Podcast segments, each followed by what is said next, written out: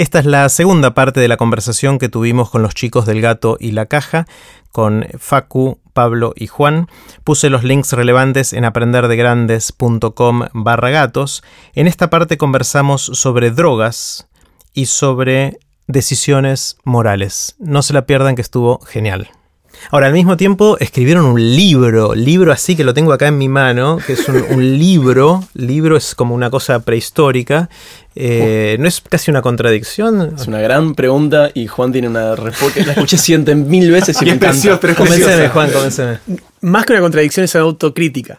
Es reclamar la experiencia. Hablamos mucho de experimentar y de cómo nos enfrentamos al universo. Y dijiste libro, lo estabas tocando, tiene un 3D, tiene olor a tinta, que es una locura. Reclamar un poco eso, reclamar un poco dedicar el libro y regalárselo a alguien en vez de pegar un PDF en un chat. Cambiar una actividad que es trivial, que es la de compartir en internet, por una actividad reflexiva y sensible. Prestarte un libro es prestarte un órgano, digamos. No es fácil. El tupper está bien que no vuelva, pero el libro, sí. Terminé de leerlo y me lo traes, sí. Impecable. Sí. Es verdad, es mucho más difícil. Y sobre todo por la cuestión de la circulación, nos parece muy importante el libro. O sea, si bien la experiencia, la parte romántica es muy linda. Y propia. Sí. La circulación es necesaria en este tipo de material. Necesitamos que exista reclamando un espacio físico y que tengas la posibilidad de tenerlo arriba del escritorio y que alguien te pregunte por eso, porque es empezar una conversación también y es necesario que lo puedas llevar en el bondi y lo abras y alguien lea la palabra drogas groseramente escrita en imprenta en la tapa para que se vuelva a hablar de ese tema o se empiece a hablar de ese tema desde un lugar que creemos necesario y urgente. Hablemos de drogas entonces, si quieren, un poquito. Lo que yo no lo leí todavía el libro, lo hojeé rápidamente porque lo conseguí ayer y lo miré rápido. Vi la clasificación de los distintos tipos de drogas y algunos términos y definiciones y empecé a leer algunos de los artículos. Pero mi sensación, mirado muy desde lejos y sin saber prácticamente nada del tema, es que está todo mal. ¿El libro? El libro no sé, pero el mundo de las drogas, de que lo ilegal, lo no ilegal, lo que es controlado o no controlado, etcétera, es probablemente no lo que debería ser si uno usara evidencia científica. ¿Es así o no? Y hasta donde pudimos. Lo más lindo del libro, vos dijiste lo recién re interesante, yo no, dijiste no fui gato porque nací 30 años tarde. Algo hermoso que nos pasa es que tenemos una diversidad generacional muy fuerte que obedece a que nosotros simplemente tenemos determinadas premisas muy a la vista y todos los que nos sentimos representados por estas premisas que están a la vista, resulta que hoy nos agrupamos, nos fuimos agrupando alrededor de esta idea, o de, no quiero decir bandera porque este sistemita que es Gato hoy. Lo interesante es que ese libro lo escribió gente que sabe muchísimo más que nosotros, porque nuestra gracia ha sido siempre de interfaz. Podemos convencer a gente que sabe muchísimo más que nosotros de hablar de este tema. Nosotros lo que aprendimos haciendo este libro fue increíble, y lo que aprendimos principalmente es que está todo mal, y que el consenso de la comunidad científico-médica te dice que está todo mal. Y si vas a explorar cada vez más centrífugamente y te vas a hablar con un abogado, con un penalista, y te dice que en el sistema penal también están haciendo las cosas mal. Vos tenés... el otro día escuchaba, ¿cómo se llama? Alejandro Corda. Corda, un penalista fantástico que vino a la presentación del libro. Y daba ejemplos que uno los escucha y dice, qué locura que estemos haciendo las cosas así. Una persona elige consumir una sustancia con admitiendo la tensión entre placer y riesgo de esa sustancia. Elige una sustancia que ni siquiera vamos a ponerle una sustancia genérica que genera menor daño y menores daños objetivos mesurables y menor capacidad adictiva que el alcohol. Y esa persona de golpe es detenida por consumir esa sustancia y es ingresada a un sistema penal donde tiene dos opciones, o pagar o ser castigado por el consumo de una sustancia que es, que no es distinguible del alcohol o del tabaco en ninguna vara con la que podamos medir las sustancias, por lo menos no en ninguna aproximación científica. Supongamos que le ponemos que es un intoxicante o una sustancia capaz de modificar temporalmente nuestra conciencia, nuestra percepción. Y esa persona de golpe se encuentra ante atravesar un proceso penal o llegar a una aproximación de salud siempre a través del sistema penal, y vos de golpe no entendés nada. Y se te presenta un absurdo profundo. ¿Y cómo lidiamos con ese absurdo? ¿Qué hago yo ahora que sé que esto es asombroso de la peor manera que algo puede asombrar? Que es impensado. Y lo único que podemos hacer es gritarlo y contárselo a tanta gente como sea posible para que todos estemos al tanto de que el rey está desnudo y que alguien tiene que decir que está desnudo y que los científicos más valorados y más consagrados en cada uno de sus campos es capaz de contarle a un otro, que fuimos nosotros cuando lo escribimos y que ahora es toda persona que lo lea, lo mal que están las cosas. Entonces, ¿qué está mal? Y sí, tenés razón, está todo mal. Bueno, y si está todo mal y lo que queremos es persuadir para impactar en las normas, aparte de hacer el libro, ¿qué más? Yo creo que hay por lo menos dos niveles de persuasión. Uno es a través de la comunicación. Para nosotros es fundamental que cada vez más personas ni siquiera tengan este libro. Este libro no es muy original en términos de lo que dice. Ni es el proyecto completo. Ni es un pedacito del proyecto. ¿Del proyecto de drogas o el nuestro? Del proyecto de drogas. Ah, sí. Este libro solamente dice una parte de lo que se sabe, lo que creímos que era lo más urgente. Popularizar esa idea. Si cada vez más personas, vos decías cuando Juan te dijo lo del tránsito, vos decías, sí, hay un lobby. Si imagínate si hay un lobby para cambiar el tránsito, imagínate si hay un lobby para cambiar las leyes sobre drogas.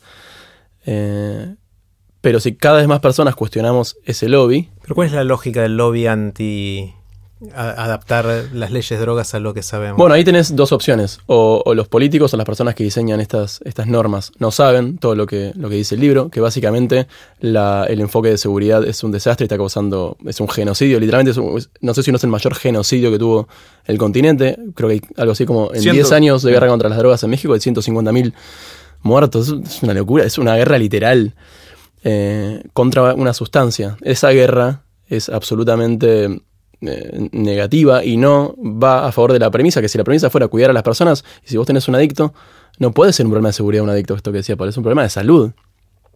Y no están contemplados los derechos humanos siquiera en todo este enfoque. Vos cuando agarrás y ves el presupuesto de los estados, las asignaciones de presupuesto, 95% a seguridad y 5% a salud, cuando es un problema de salud. De los cuales el 3 es para atención y el 2 para prevención y educación. Claro, está todo al revés. Pero te decíamos que era solamente una parte del proyecto porque ese libro está... Nosotros diseñamos la comunicación del proyecto sobre drogas en etapas y con elementos importantes. El libro es un elemento, es un hito fantástico que esperamos que le llegue a personas que leen libros y que tal vez no van a ponerse a leer en la web.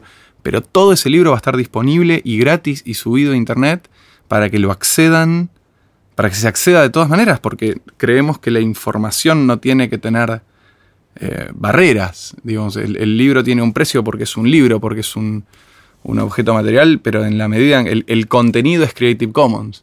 El desafío creo que es preguntando más. Cada vez que hay una plataforma política o cualquier persona de estas que determinan las normas de una sociedad, si alguien te dice... Vamos a profundizar la guerra contra las drogas. Y vos decís, ok, esto es una cosa, bien, es una idea. ¿Por qué? Si no te responde nada, tenemos un problema, porque vos me tenés que decir por qué estás diciendo que vas a hacer algo, porque sale mucha plata, muchísima plata y muchos recursos del Estado. Si te dice porque queremos que las personas estén mejor, yo te digo, no, bueno, tenemos décadas de evidencia que te dice que no va por ahí. Entonces, o tu premisa está mal y no lo sabes, o tu método está mal, pero algunas está mal, digamos. Entonces me vas a tener que decir que en realidad tenés otra premisa y que en realidad tenés otros intereses, o me puedo decir, ok, tenés razón, no sabía que esto estaba todo tan mal, vamos a empezar a aplicar, vamos a empezar a destinar más plata a prevención, a salud, a respetar los derechos humanos. Una de las chicas que habló el otro día, Lucena Paul, es del CELS y labura en derechos humanos, y ella en realidad laburaba en derechos humanos con el tema mujeres. Y una vez fue a Jujuy y de repente le abrieron un container y había 200 mujeres por tema de drogas. Ninguna se había drogado jamás, eran mulas, algunas no sabían ni que estaban llevando droga. Entonces tienen esas mujeres ahí. Un container, una cárcel sería. No, esto era un container. Adentro una cárcel, ¿no? En el patio de una cárcel, un container. Y estaban las mujeres adentro del container. ¿Haciendo qué? Y esperando detenidas.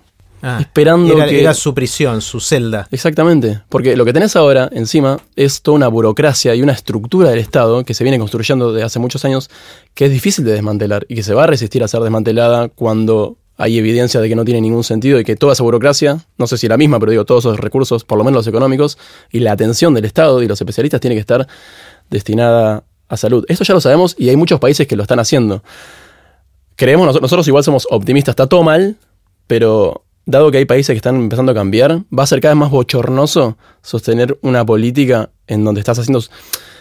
Una cosa es negligencia o desconocimiento, pero hoy con la información que tenemos, los estados están haciendo sufrir. Sí, nos queda malísimo. No quiero decir a propósito, pero no se me ocurre otra explicación, porque esto no es un secreto, digamos. Sí, a mí lo entiendo y obviamente comparto toda la lógica, me encanta, pero me preocupa, creo que la dificultad del cambio es más grande de lo que quizás nos imaginamos. ¿Seguro? Por diversas razones. Una es que ahora empieza a surgir y es presidente de la gran potencia del mundo un señor que creen en hechos alternativos, no sé qué significa eso, pero esa fue la forma en la que explicaron por qué él dijo una barbaridad. No, era un hecho alternativo, como si hubiera hechos alternativos, digamos, ¿no? O sucedió una cosa, sucedió la otra, digamos, sí. ¿No? Con lo cual, me parece que uno está suponiendo que del otro lado tiene gente racional, pensante, que va a poder seguir la lógica. Tiene mucho poder. ¿Cómo? Sobre todo la que tiene mucho poder, uno esperaría que sean los mejores. Pero resulta que, por lo menos en esta dimensión, claramente no son los mejores y me parece que la lucha es complicada, porque no es una lucha racional de argumentos, no es un debate lógico. Hay que convencer, pero también hay que enamorar. Hay que poder operar a todos los niveles. Kuhn decía que los paradigmas no cambian, la gente se muere. A veces nos preguntamos... a cuánta gente podés cambiar que esté convencida y cuánto estamos intentando que el que está en el borde y tiene que caer para un lado o para el otro, lograr darle el empujoncito que cae simplemente del lado de la evidencia me parece importante. Cosas mínimas, onda, voy a tomar mis decisiones midiendo las cosas. O cuando aparece evidencia que contradice lo que yo pienso, voy a cambiar de idea. Nosotros lo que más hemos hecho desde que empezamos Gato es cambiar de idea respecto de cosas. Y el ejercicio es primero difícil y después cada vez más fácil. Después te volvés... el costo de cambiar de idea pasa a ser cada vez menor y uno empieza a aceptar que las cosas que puede haber estado equivocado y que a lo sumo lo que intenta es ajustarse a la evidencia lo más rápido posible para poder operar lo mejor posible. Claro. Toda esta discusión de si podemos cambiar de opinión o hay que esperar a que la gente se muera para esto me lleva a TED Experiments, ¿no? Esta experiencia que venimos haciendo hace 4 o 5 años en TEDxRío de la Plata y de la cual ustedes fueron una parte central el año pasado, que estuvo espectacular. Y ahí la pregunta que nos hacíamos era eso, ¿qué hace que la gente pueda llegar a acuerdos sobre las cuestiones más difíciles, que son las cuestiones morales? No sobre datos, sino sobre qué está bien y qué está mal. ¿Qué aprendieron de ese proceso? Cuéntame.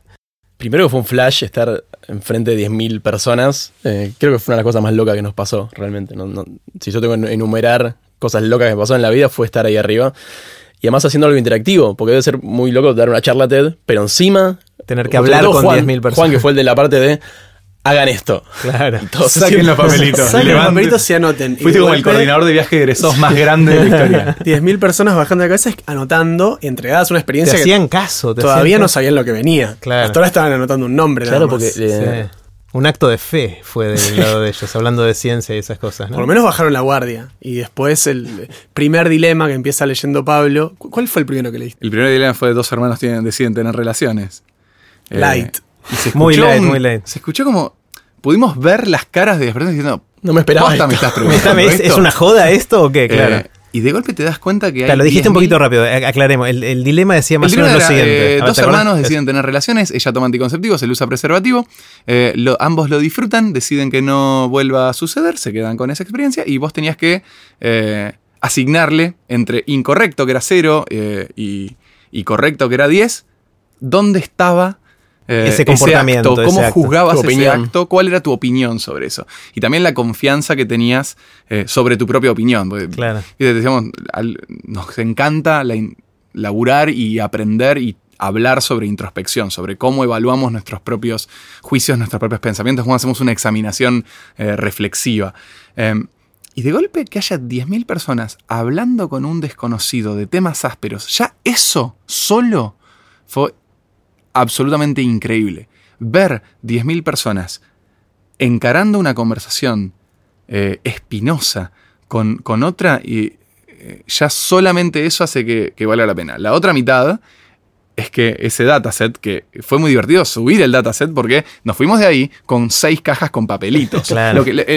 Hay una parte de hay como unos agujeros de glamour en esta historia, que somos nosotros cargando bolsas y bolsas y los chicos. Porque igual nosotros cargando cajas es un poco la historia. Nosotros cargando cajas es la historia del proyecto. Pero me acuerdo en ese momento Pepe Ortiberea, Calvi, todos cargando cajas y llevando esos papeles. Y de golpe fue decirle a la comunidad, decir, chicos, necesitamos ayuda para subir todos estos datos y convertirlos en una planilla, porque esto hay que analizarlo. Y me acuerdo que fueron 20 pibes en una tarde que fue tomar mate, charlar y subir los datos. Y si bien la experiencia ya pasó y fue para nosotros un privilegio, ahora viene una parte re interesante, que es que esos datos que lograron ser adquiridos y convertidos en una planilla muy coqueta, los están empezando a mirar Joaco Navajas y Mariano Sigman. Y vos decís, wow, qué loco. Estamos haciendo ciencia de verdad. Sí. Bueno, una de las cosas más locas que nos pasamos con el Gato con Andrés, es con Riesnick, que es que sale una pila. La gente con la que laburamos es... No elegiríamos... No sé si no se me ocurre otro trabajo donde pudiéramos tener el entorno estimulante que tenemos en este momento. Es el mejor trabajo del mundo. Es genial. Sí, es un poco injusto, y creo que un poco para saldar esa injusticia siempre tratamos de compartir, de que escriban en Gato, de abrir esas conversaciones que tenemos con ellos, porque tienen que estar en algún lugar, porque a mí me parten la cabeza, a veces me ponen bastante mal. Cuando hablar con Enzo te agrega sushi de conciencia y la realidad se pone medio babé, porque estás hablando de conciencia, terminas hablando de mecánica estadística, y con la conversación que tuviste vos con el ruso Andrei, justo con Andrei tuvimos también una conversación así, y también escuché la que vos tuviste con él, y me pone muy mal porque él dice, no, esto no tiene solución. Creo que en un momento le preguntas de la conciencia y entender el universo y cómo que yo. Y dice, ese problema para mí no tiene solución. Y si Andrés dice que no tiene solución, Andrés dice que nos cagamos. Claro. Sí, pero sí. Nada, es increíble poder tener a la mano a estas personas. No sé, a veces nos miramos y decimos, ¿qué más querés, boludo? O sea, es genial y yo siento que... Ustedes preguntan, ¿qué otro lugar? El grupo de TED o TEDxRío de la Plata es también tiene ese mismo ADN. Muchísimo. Esta actividad. La gente que estuvo sentada acá, las conversaciones que tenés. Por favor, qué lindo lugar para que sea parte de tu vida. Yo muchas veces dije ya que mucho de lo que hago, lo que tiene en común es que son todas excusas para juntarme a charlar con gente, digamos, que todo lo demás es casi superfluo. A veces es lo que le llamamos generar contextos. A veces es un mate, si tenés un micrófono en el medio lo podés compartir muchísimo mejor. Pero es eso, es encontrar a las personas correctas para tener las charlas que más querés tener. ¿Y ustedes cuando hacen encuentros físicos, o sea, de que gente se junta en un mismo lugar, qué son? ¿Qué hacen? Muchas veces son presentaciones de anuarios. Hemos tenido una vez por año, este es el tercer año que vamos a tener, un anuario en donde básicamente es... Bueno, Juan puede hablar mucho de ese libro, que no es como ese libro, es un libro objeto, es un libro de diseño. Juan. Cuando yo digo diseño, tocame que entras. Sí. Generamos con la excusa también de medio celebrar los primeros años del proyecto un libro que compila lo mejor que fue pasando en los 12 meses anteriores de Gato. El primero fue retrospectivo completamente y lo celebramos con un evento en el Distrito Audiovisual en Buenos Aires y después en Córdoba en una gran fiesta en Córdoba Capital y después en otras 10 ciudades del resto del país. Se fueron de gira. Sí.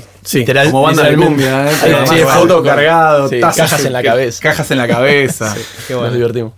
Y el segundo año también hicimos el segundo anuario, ya no tanto retrospectivo, sino con una mezcla de contar el proyecto, tratar de abrir estos contextos y compartirlos. Y también tuvimos eventos en menos ciudades, pero eventos un poquito más grandes, acá en el Club Cultural Matienzo y en Córdoba de vuelta en una fiesta bastante grande en un boliche.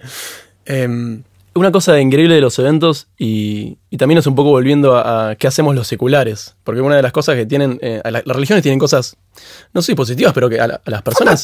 vamos a decirlo, las religiones tienen cosas fantásticas. Sí. La gente se encuentra una vez por semana para reflexionar.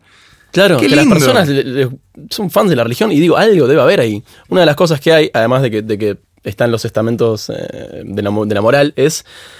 que se juntan, una vez por semana se juntan. Uh-huh. Y eso está en la naturaleza humana, juntarse, compartir. Hay una cosa ritual de juntémonos físicamente en un lugar, porque hay un contexto digital, está buenísimo, pero no alcanza. Como igual que el libro, cognitivamente tenemos un bias, no sé si un bias, una tendencia a querer estar juntos en un lugar, divertirnos. Me encantó cómo cerró la TED en español de esta última, la historia de la fiesta.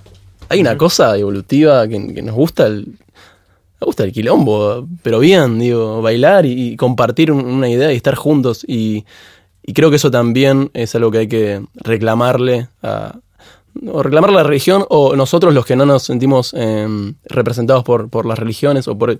Reclamarle en el sentido de tomarlo de la religión y usarlo para otros ámbitos más seculares. Exactamente. Ver qué son esas cosas que nos gusta como humanos, que nos hace bien, y hacerlas secularmente, digamos. Y tenemos como una apología de lo vincular, de esa idea de hagamos una fiesta, ¿por qué? Y porque nos vamos a morir, y antes de morirnos tenemos que bailar y que escuchar música y que tener un lugar donde nos encontramos. Eso fue muy fuerte, cuando empezamos a ver que alguien antes hacía un clic y ahora está en la misma habitación. Y si está en la habitación...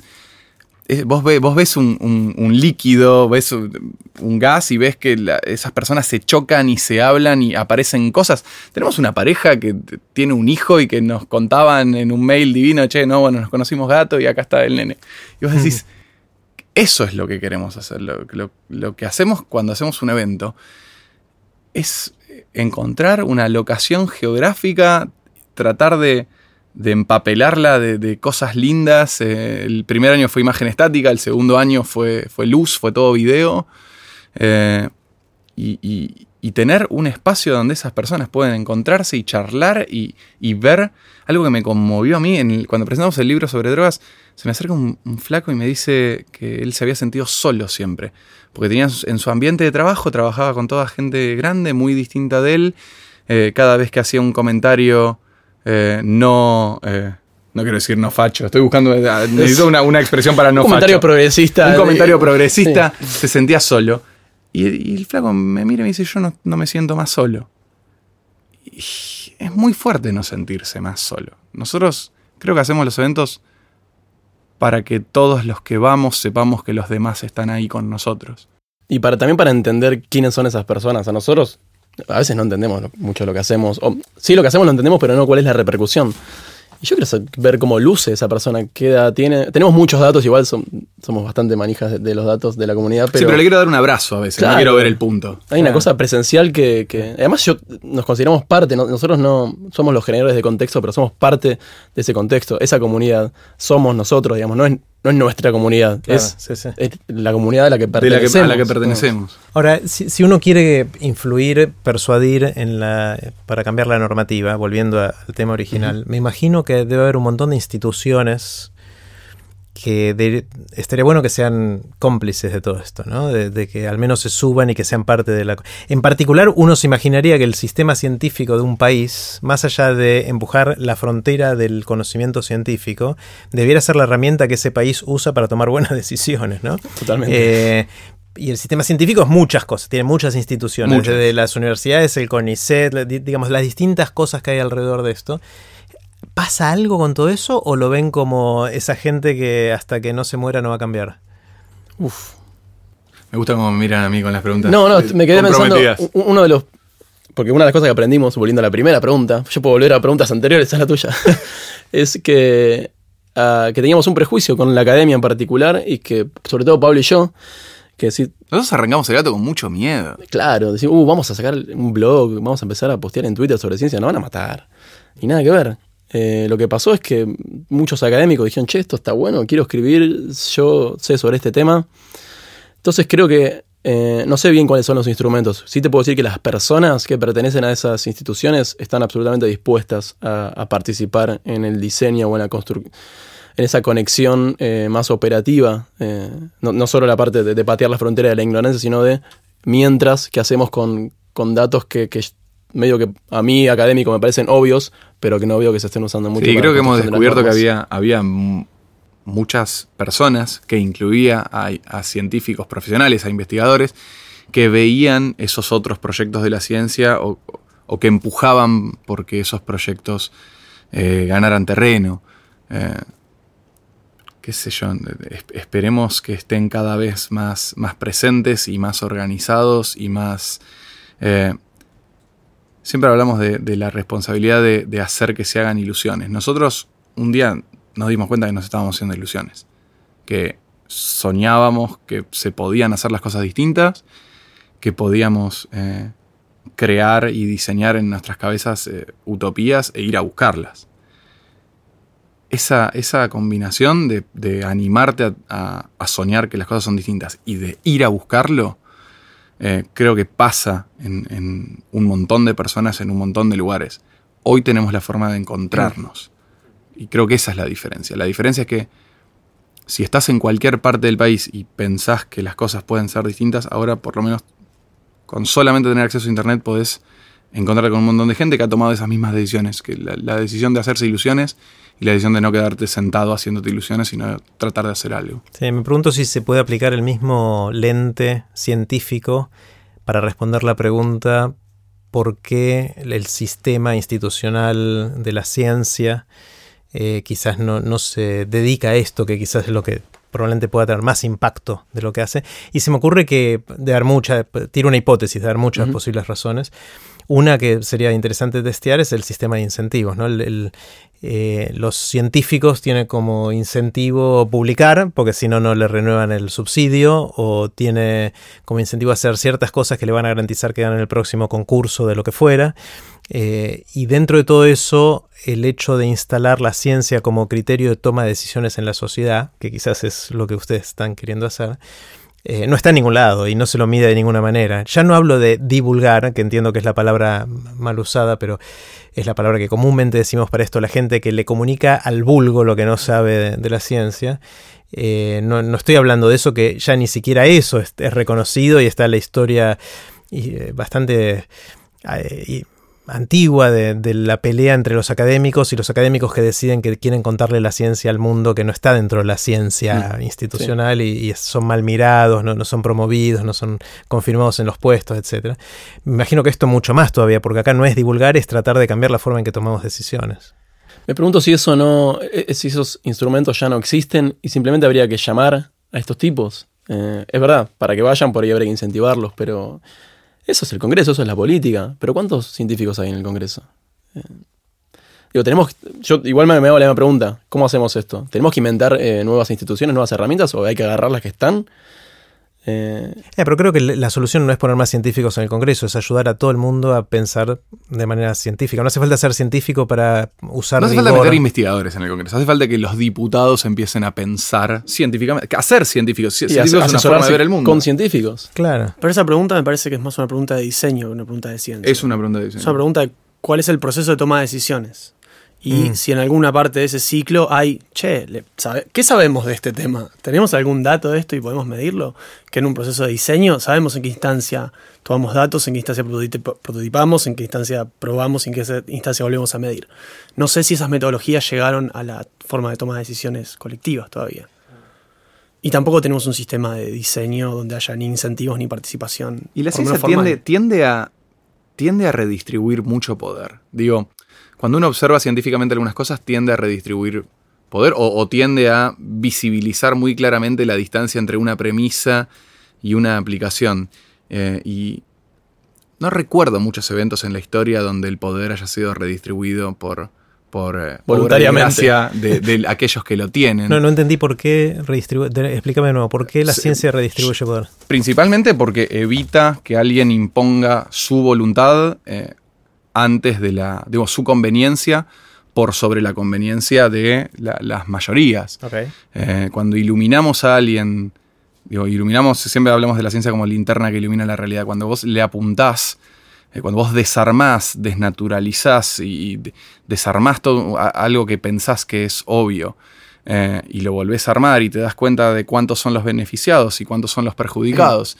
Y te das cuenta que rearmar el sistema incluiría prácticamente tener más beneficiados. Sabés que lo que estás haciendo es redistribuir. Uh-huh. Y es muy raro que alguien quiera redistribuir. Si vos ponés, digamos, si vos empezás a tomar...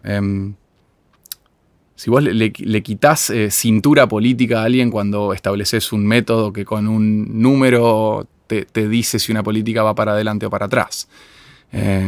Por un lado, qué lindo diseñar un método que nos quite algunas cinturas políticas. Por otro lado, qué difícil. Sí, sí, sí.